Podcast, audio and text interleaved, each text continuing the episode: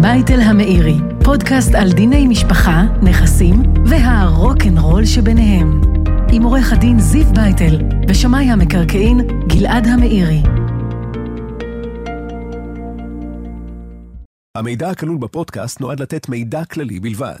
אין להסתמך על המידע או לראות בדברים ייעוץ משפטי, המלצה או תחליף לייעוץ משפטי או חוות דעת משפטית. לקבלת טיפול או ייעוץ משפטי, יש צורך לפנות לעורך דין המתמחה בתחום הרלוונטי באופן פרטני. פרק זה מבוסס על ממצאי תחקיר של העיתונאית אדוה דדון, אשר שודר בחדשות 12 בסוף שנת 2022. הממצאים אינם מובאים כראיה לאמיתותם, אלא כמקרה תאורטי לדוגמה, כתשתית לניתוח משפטי ושמאי בתחום המקרקעין. אין לראות בציון הממצאים כאמירה מצידנו לעניין ממצאי התחקיר, או תוכנו ואמיתותם. שלום לכם, שמחים שהצטרפתם אלינו לעונה השנייה של הפודקאסט המרגש שלנו, בייטל המאירי. אני עורך דין זיו בייטל, מומחה לדיני משפחה וירושה. ואני גלעד המאירי, כלכלן משפטן ושמאי מקרקעין. התגעגעתי, גלעד. מה אתה אומר? למצטרפים החדשים שלנו, הפודקאסט המייחודי שלנו מתמקד במשולש של דיני משפחה, נכסים, והכי חשוב, הרוקנרול והבלגן שנוצר ביניהם. ובעונה הזאת אנחנו נביא לשולחן מקרים אמיתיים, חלקם של אנשים מפורסמים שכולנו מכירים, יעני סלבס. שהעלו סוגיות משפטיות מורכבות בין בני משפחה או זוגות, כשבתוך הרוקנרול הזה עומדים נכסים ורכוש שצריך בעצם להבין מה עושים איתו, ואנחנו ננתח את העניין, נבין את הסכסוכים האלה, איך הם נפתרו, אם הם נפתרו, למה, כמה, ואם בעצם הייתה דרך אחרת ונכונה יותר אולי לטפל בהם. נזכיר לכם שאתם יכולים להזין לנו במגוון הפלטפורמות, באפליקציה, באתר, בספוטיפיי, באפל פודקאסט ובגוגל פודקאסט של רדיוס מה-FM. ואנחנו בעונה הזאת, גלעד, התאפרנו, שמנו פודרה. והבאנו את הוידאו. הבאנו את הוידאו, אנחנו מצלמים את הפודקאסט, אז אם בא לכם לחפש אותנו גם ביוטיוב ובפייסבוק, תוכלו גם לראות איך אנחנו נראים באמת. לא גליק גדול, אבל, בכל זאת. אבל זה מה יש, כן. זה ננצח. טוב, היום נדבר על אה, מקרה מעניין, שגם היה לאחרונה בחדשות, אנחנו קוראים לזה הדוקטור הנעלם. אני לא יודע אם שמעת, הוא היה ערירי, הוא היה, אם אני לא טועה, באוניברסיטת בר אילן, אחד מהמוחות הגדולים שם, אה, איש מאוד מאוד אה, מוכשר, אבל גם איש מאוד מאוד מאוד בודד. בואו נדבר רגע עכשיו בפן הנכסי, בפן הכלכלי, כי אנחנו רואים את זה בכל מיני מקרים, גם ב, הרבה פעמים אגב בצוואות, שאומרים, האמא תוכל לגור עד 120, או איזשהו בן אדם יוכל לגור עד 120 בדירה, ויש לנו בכלל נושא גם של דיור מוגן, דיור מוגן לא בהקשר של בתי אבות, בהקשר של חוק הגנת הדייר, שבן אדם יש לו זכות מה שאנשים מכנים בסלנג לפעמים דמי מפתח, בעצם זכות לבוא ולגור אה, אה, ללא תשלום, או עם תשלום מאוד נמוך, אה, אה, לכאורה עד 120 עד יום מותו. גלעד, תפרק לנו, כי זו שאלה שתמיד אנחנו נשאלים, תפרק לנו מה זה דמי מפתח. מה באמת זה דמי וואו, מפתח? רגע, רגע. שאלה רגע, מאוד גדולה. רגע, רגע. אז כשאתה מתייחס בתשובה, תן לנו בוא, גם קצת אה, אז איזה... בואו באמת רגע נדבר רגע על נדל"ן, אנחנו יודעים, כשאנחנו מדברים על, על, על נכס, אנחנו מדברים על להיות הבעלים של הנכס, אז באמת בעלים זה להיות בעלים שלו. אני הבעלים, אני יכול לעשות מה שאני רוצה, כמה שאני רוצה, עד מתי שאני רוצה, עד הנצח. אני, הילדים שלי, היורשים שלי, או שאני אמכור אותו למישהו. מתחת לזכות הבעלות יש לנו זכויות נחותות יותר. אחת מהזכויות האלה זה זכות של דיירות מוגנת. זה זכות שהיא קשורה לחוק הגנת הדייר, זה חוק בכלל היסטורי, זה לא משהו חדש של השנים האחרונות, ולמעשה זה איזשהו ספיח של אותם ימים היסטוריים, אבל למעשה זה אומר דבר פשוט. יש אנשים שמחזיקים בנכס לא כבעלים, אלא כדיירים מוגנים מתוקף חוק הגנת הדייר. הם עונים על, עונים על כל מיני קריטריונים בחוזה השכירות ההיסטורי שלהם, או של זה שבעצם היה לפניהם. ויש להם זכות לגור עד 120. היא זכות שאי אפשר זכות- לבטל אותה? קודם כל היא זכות שהיא שלהם. זאת אומרת, למשל, הם לא יכולים להוריש אותה למישהו, אלא אם אותו מישהו יבוא ויגור איתם גם כן קודם, ובעצם ייכנס בנעליהם. עכשיו, הזכות הזאת, אומנם אי אפשר להוריש אותה, אבל אפשר למכור אותה. אנשים בשוק החופשי, ואפשר לראות את זה גם ביד שתיים או דברים כאלה, אומר לך, יש להם דירה בתל אביב, שאמורה להיות שווה שלושה מיליון שקלים, אומר לך, זה רק מיליון וחצי, אבל זה בדמי מפתח. מה זה בדמי מפתח? זה אומר, זה דיירות מוגנת, באים ובעצם מוכרים את אותה זכות לגור בנכס, עד 120. עד 120 של מי? של זה שמתגורר. רגע, אבל אז אתה בא ואומר, נגיד, לקונה חדש, בוא, תשלם לי כסף, אני הדייר היוצא, בוא תהיה אתה דייר חדש, תיכנס בנעליי ותגור כאן כמה שאתה רוצה. עכשיו, לכאורה היית בא ואומר, אם לגור כמה שאני רוצה, עד 120, שזה לא מעט, אז אני לפי זה אצטרך לשלם לך מחיר שהוא כמעט כמו מחיר מלא של שווי דירה רגילה. נכון. המחיר הוא לא מלא מכמה סיבות. דבר ראשון, זה שבן אדם אומר, יש לי זכות כאן לגור עד 120, הוא לא באמת יודע אם הוא ישרוד עד 120. אז הוא לא בהכרח מוכן לשלם כסף שמשקף עכשיו עשרות שנים של מגורים. חוץ מזה, המציאות בתחום המשפטי מלמדת שכל פעם חוק הגנת הדייר עובר תיקונים, וכל מיני, אה, הייתי אומר, תיקונים לרעת הדיירים, ואז יוצא מצב שבן אדם אומר, תראה, אני היום מתוקף חוק הגנת הדייר, יכול להתגורר כאן כמעט בלי תשלום דמי שכירות, לכאורה עד 120. אבל אני מניח שבתוך תקופה מסוימת כנראה יש שינוי בחוק, וכבר הזכות הזאת היא לא תתפוס. ואני כבר לא אוכל ליהנות באמת מדמי שכירות נמוכים, אלא צריך לשלם דמי שכירות ריאליים, ובעצם כל היתרון הכלכלי שלי בדבר הזה הולך להתבטל. אבל עדיין יש לך את העניין של לפנות את אותו סוחר, שזה רגע, דבר נכון, שהוא רגע, מאוד... וה- כן, לפנות. ואז, אני אומר, יש קודם כל, אז עדיין, גם אם אני אה, דייר מוגן, וגם אם מחר יחליטו שדמי השכירות הם ריאליים, עוד אי אפשר לפנות אותי, אני עדיין מוגן להיות כאן. אבל זה כבר משהו אחר לגמרי. אבל אני רוצה רגע, אז ולכן כשמדברים על דמי מפתח, או באמת דיירות מוגנת, זה הדבר הזה. זכות להשתמש לתקופה מאוד ארוכה, בדמי שכירות מאוד מאוד נמוכים, עד כדי אפסיים, והזכות הזאת אפשר להעביר אותה בשוק החופשי למישהו אחר ולקבל תשלום, זה התשלום שנקרא דמי מפתח. אמ, בואו נדבר רגע עדיין בהקשר של אה, צוואות וירושות. כי כאן בעצם גם במקרה הזה היה סוג של ירושה לכאורה, שהוא בא ואומר, הוא נותן לי את זה לגור עד 120. וגם אנחנו רואים הרבה פעמים בצוות באמת שניתן יהיה לגור עד 120. מה בעצם אומר דבר כזה? אם אני יכול לגור עד 120, אני יכול אמנם להתגורר, אבל לדוגמה, האם יש לי זכות, אה, מחר אם יהיה פינוי-בינוי, לקבל דירה חדשה? לא בהכרח. כשאני נמצא בתור דייר עד 120, אפשר לראות אותי קצת כמו סוג של סוחר. אני פשוט, יש לי זכות להיות מחזיק בדירה, להיות סוחר בדירה, במשך הרבה הרבה מאוד שנים עם אפס דמי שכירות. אני עדיין לא הבעלים. זה אומר שאם מחר רוצים לעשות כאן איזשהו פרויקט, אני לא מקבל, יש לי זכות אולי לפיצוי שמפנים אותי מהדירה שלי, אבל אני לא אקבל דירה בפרויקט חדש, ואני לא אקבל עוד זכויות בנייה ועוד תמורות. זה לא. מה קורה אמ, אם אה, אני רוצה למשל, אה, באמת רוצים לפנות אותי? אי אפשר, אבל למשל, בניגוד לדייר מוגן, שיכול גם למכור את הזכות שלו כדייר מוגן למישהו אחר, כאן אני לא יכול למכור אותה. נתנו לי זכות להיות בדירה עד 120, אבל לא למישהו אחר. זאת אומרת, אי אפשר בשום אומרת- פנים להעביר, וזה דבר שחשוב מאוד להבין, שאותה שכירות, אותה דיירות מוגנת, היא פונקציונלית לבן אדם ספציפי, שזה אגב קצת עוד פעם, שונה. לא דיירות מוגנת בדיוק, כי אנחנו, אנחנו רואים זה כמו דיירות מוגנת, אבל זו לא דיירות מוגנת, כי דיירות מוגנת אפשר לסחור בה, אפשר להעביר אותה למישהו אחר, והוא יהיה דייר מוגן. כאן אתה אומר, אתה פשוט אה, דייר, נקרא לזה, אתה דייר, או אפשר לקרוא לזה דייר מוגן בסלנג, אבל זה לא תחת חוק הגנת הדייר, אלא פשוט תגור כאן כמה שאתה רוצה. אבל אתה יודע מה הדבר המעניין שלפ- שלפעמים אנחנו נתקלים? שאנשים מעמידים למכירה דירה עם אותו דייר עד 120. זאת אומרת, תחשוב שאתה עכשיו ירשת ילדים או איזה בני משפחה, דירה, ובדירה הזאת גרה איזה דודה מבוגרת, ואמרו, היא תוכל להתגורר כאן עד למה, 120. למה אתה הולך רחוק? בוא נלך אפילו על הידועה בציבור או על האישה החדשה. יש ילדים, יש אישה קודמת ויש אישה חדשה, שבעצם אותו מוריש בא ואומר, רגע, רגע, חבר'ה, ילדים יקרים, דירה שלכם היא, אבל קודם כל תחכו בסבלנות, תספרו עד עשר עד שאותה אישה אה, תמלא את ימיה ו, אה, אה, ותלך מן העולם, ואז באמת רואים את העניין הזה שבעצם קיבלו ולא קיבלו שום דבר. נכון. וזה בעצם המשמעות של, של אחד שהוא בעצם קיבל דיירות מוגנת, כמו שאתה מתאר, אבל במסגרת ירושה. עכשיו תראה, זה טריקי. כי יושבת אותה ידועה בציבור, ואומרת, אני יכולה לעשות עם הנכס הזה מה שאני רוצה, כמה שאני רוצה, אבל כל עוד אני כאן. אם מחר אני רוצה לשדרג את אורח החיים שלי, ללכת לדירה אחרת, אני, גמרנו, אני יוצאת וגמרנו. ומה אם להכניס גבר לא- הביתה? גם זה לפעמים סוג של, אה, של פונקציה שאתה בא ואומר, רגע, אתה כבר לא דייר לבד, אתה כבר הבאת מישהו אחר. זה מעניין איך זה מוגדר ב, ב, באמת בזכות שניתנה לה. כן. אבל בואו נחשוב על הפתרון שלה ושל היורשים, כי בעצם הם כולם באיזשהו מין מצב במלכוד. היא יכולה לגור כמה שהיא רוצה, עד מתי שהיא רוצה, מצד שני היא לא יכולה למכור את זה לאף אחד אחר, וברגע שהיא תצא היא איבדה את זה. למרות שגם אפשר להגדיר אולי איזשהו מנגנון שנותן לה פיצוי אם היא יוצאת, אבל בעיקרון היא לא מחזיקה את זה מעבר לתקופה שהיא מחזיקה. נכון. והיא רוצה לצאת. וגם הבעלים רוצים שהיא תצא.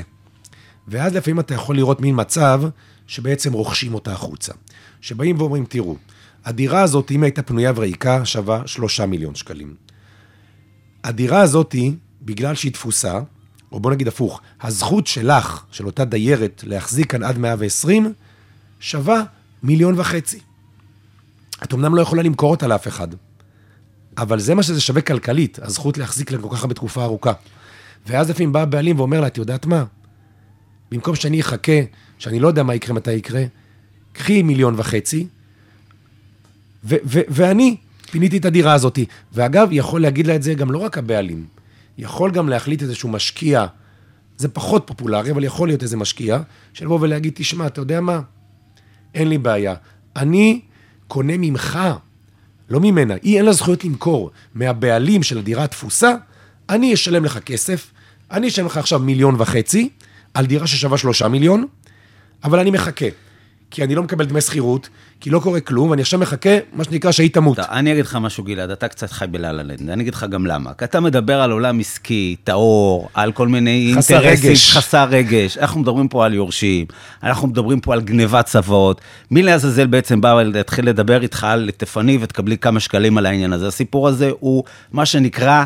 אה, אה, להרוג, למות או לחיות. אני רק אגיד לך, אחרי שנשפך הרבה דם, יזע ודמעות, אז מתחילים לדבר על מה מקבלים בדיוק, ומה משלמים. בדיוק. אז לכן קודם אני- עוברים דרכך כמה שנים. בדיוק, אז לכן כל העניין הזה של קומביה, ובוא נעשה רגע איזו עסקה מעניינת, ובוא נתמחר, הוא, פחות רלוונטי.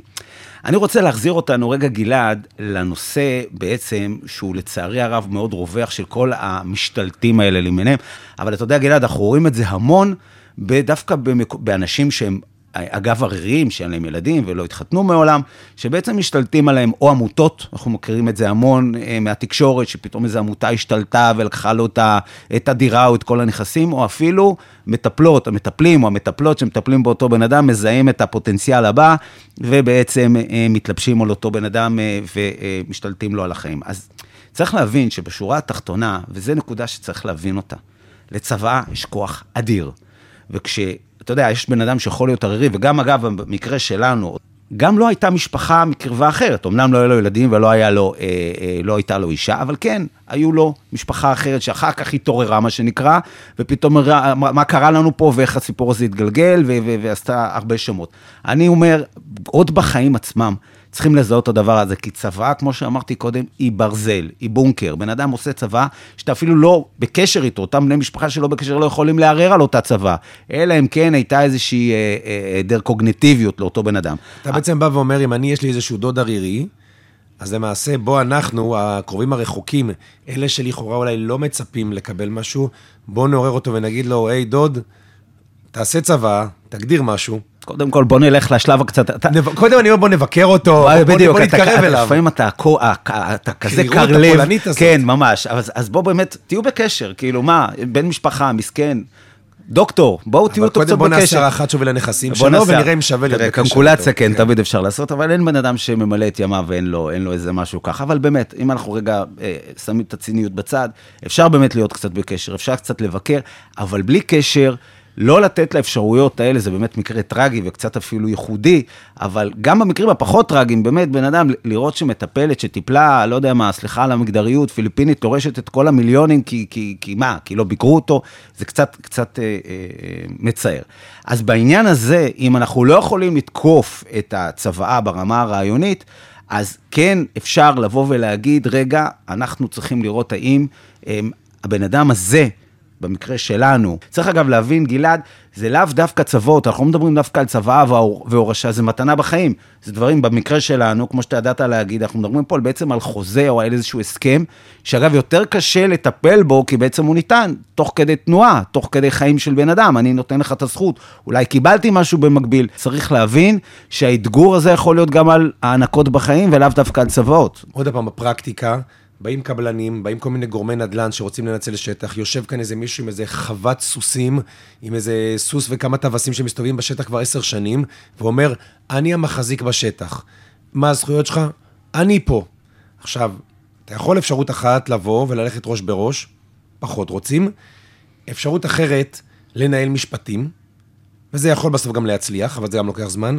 ולפעמים, לצערנו, באמת העניין הכלכלי, הוא, הוא גומר את, את הסיפור. ובאים הקבלנים ואומרים, עזוב, בסדר, כמה מיליונים נשלם, לא שווה לנו, כדי שיתפנה מהשטח. ובמדינה שלנו, אפשר לבקר את זה או לא, אנחנו רואים לפעמים שיש אפילו תוכניות בניין עיר לשינוי ייעוד קרקע, שמביאות בחשבון תוספת של זכויות בנייה ליזמים ולקבלנים, כדי שיהיה להם מקור מאיפה לשלם לאנשים שצריך לפנות אותם, שהרמת אה, חוקיות שלהם בקרקע היא מאוד מוטלת בספק. אי אפשר להתעלם מהם. אה, אגב, בהקשר הזה, אם רגע נשאר בנושא הנדל"ן, דיברנו קודם על דייר מוגן, ומעניין שדייר מוגן הוא לכאורה מוגן, אבל אתה יודע איפה הוא לא מוגן, מאיפה זה יתרון? אנשים הרבה פעמים באים ואומרים, אני אקנה אה, אה, בניין ישן, אני אעשה כאן תמ"א, ואז אה, יש דיירים מוגנים. עכשיו, דייר מוגן, הרבה פעמים במחשבה שלך אתה אומר, אוי, זה לא טוב, אי אפשר לפנות אותו, הוא דייר מוגן. לעומת בעלים, שאפשר לדבר איתו. זאת אומרת, בעלים גם כן לא מפנים, אבל בעלים, יהיה לו אינטרס, יש כאן פרויקט, הוא ירוויח מזה. הדבר הוא שלפעמים זה פועל הפוך. בעלים, אי אפשר לפנות אותו. אם יש בעלים של דירה בבניין ישן, אתה לא יכול לפנות אותו אם הוא לא רוצה. אתה יכול להציע לו לעשות פרויקט כזה, פרויקט אחר, אבל אתה לא יכול לחייב אותו. אלא אם באמת יש כבר התאגדות גדולה והוא הופך להיות סוג של דייר סרבן. אבל אה, דייר מוגן, כל מה שאתה צריך כדי לפנות אותו זה עילת פינוי, ואחת מעילות הפינוי זה שצריך להרוס את הנכס. זאת אומרת, אם אני הסתדרתי עם אנשים אחרים, והדבר היחיד שמונע ממני זה אותו דייר שגר, הדייר המוגן, הוא בכלל לא בעיה. הוא יש עילת פינוי מיידית עליו, בגלל שהוא בעצם רק דייר מוגן ולא בעלים. אני רוצה להחזיר אותנו קצת גם לעולם המשפחתי, ומעבר לעניין הזה, שכמו שהגדרנו אותו קודם, על נושא של... אה, להיות בקשר עם אותו אדם, בן משפחה אה, עוד בחיים, שלא על מנת לקבל פרס גלעד, לא הכל זה כסף. אתה מסתכל עליי כאילו אני רק אלמנט פרס. לא יודע, ככה זה היה נראה, אבל בכל מקרה, אה, צריך להבין שאם אנחנו באמת עשינו את הממשק הזה של מה שאפשר לעשות אחרי פטירה, כי אפשר להגדיר את הנושא הזה של כמה אותו, אותה אפילו ידועה בציבור, ידוע בציבור, יכולים להישאר באותה דירה כבמרכאות או שלא במרכאות דייר מוגן, אז באמת בעניין הזה אפשר לעשות את זה גם במסגרת ירושה, שאתה מגדיר ממש זמן. אנחנו רואים לפעמים, לומדים לראות שאותה, אה, סליחה על המגדריות, ידועה בציבור, נותנים לה פרק זמן של שלושה חודשים, חצי שנה, שנתיים, לא יודע, אבל לפחות שיהיה זמן מוגדר, כי המאה ועשרים הזה, זה באמת משהו שהוא כבר צריך להיות, אה, זה פס מן העולם, זה, זה, זה הגדרת גיל, זה הגדרת דבר שהוא הוא, הוא כבר לא, לא רלוונטי. ואנחנו רואים את זה גם, אגב, גלעד, בהסכמי ממון. הסכמי ממון שאנשים עושים, אני מזכיר למאזינים שלנו, שזה אותו בעצם הסכם שמגדיר, אם אנחנו מדברים יהודית, על אנשים שבעצם זה כבר נישואים שניים או קשר שני, אז יודעים להגדיר את החיים הזוגיים שלהם, וגם בהסכם ממון באים ואומרים, במקרה, ו... וזה עסקה בחיים, סימילרי לעסקה בחיים, גם חלילה וחס אני הולך לעולמי, אז את יכולה, או אתה יכול להיות בדירה איקס זמן. וגם אחרי פטירה, אותו שילוב אה, של אה, אה, הגדרה של, או למסמך לפחות את המערכת היחסים, היא הנכונה. ואיך אומרים, שוב, בואו ניכנס קצת לבית קטן בערבה, גלעד, בוא תתחבר אליי קצת לקטע הרגשי ללב. תהיו בקשר, מה, מה יכול להיות? אז, לא, אז, אז לא, לא יהיה בעיות. אגב, נושא של הסכמי ממון, אה, אה, שהסתכלו גם כן בעונה השנייה, בעונה הראשונה, סליחה, יש אה, אה, התייחסות שלמה גם לנושא הזה שהתייחסנו, אז אה, אל תסתכלו רק בפרק הזה, לכו אחורה, תתחילו לעבור בבינג'. טוב. אה, טוב, אני חושב שעד כאן הפעם. אה, אנחנו... פרק מעניין, גלעד. כן, בהחלט. אז אנחנו סיימנו את הפרק הזה, ותודה רבה לכולם אה, שהיו איתנו. אנחנו מזמינים אתכם להאזין ליתר הפרקים שלנו, גם השאלה בעונה הראשונה, אה, בבית אל המאירי, הכל מחכה לכם בפלטפורמות של רדיוס 100 FM, באפליקציה, באתר, בספוטיפיי, באפל פודקאסט ובגוגל פודקאסט. אנחנו מעדכנים בפייסבוק ובאינסטגרם של רדיוס 100 FM כשעולה פרק חדש, אז אה, תעקבו ותהיו מעודכנים. אה, תודה לצוות שלנו כאן באולפן, אה, תודה בייטל. תודה מאירי. ואנחנו נשתמע בפרק הבא. אתה יודע, גלעד, שחשבנו על הרוקנרול שבצד, אז אתה יודע, יש המון שירים שיכולים להיות על הקטע, יושבים על הקטע הזה של דירה, אבל אתה יודע, הקטע הכי מעניין, מי פה העניין? מי הדובים פה? השכנים. השכן שלא ישן. השכנים שלא ישנים, אז אנחנו נשמע על השכן שלא ישן.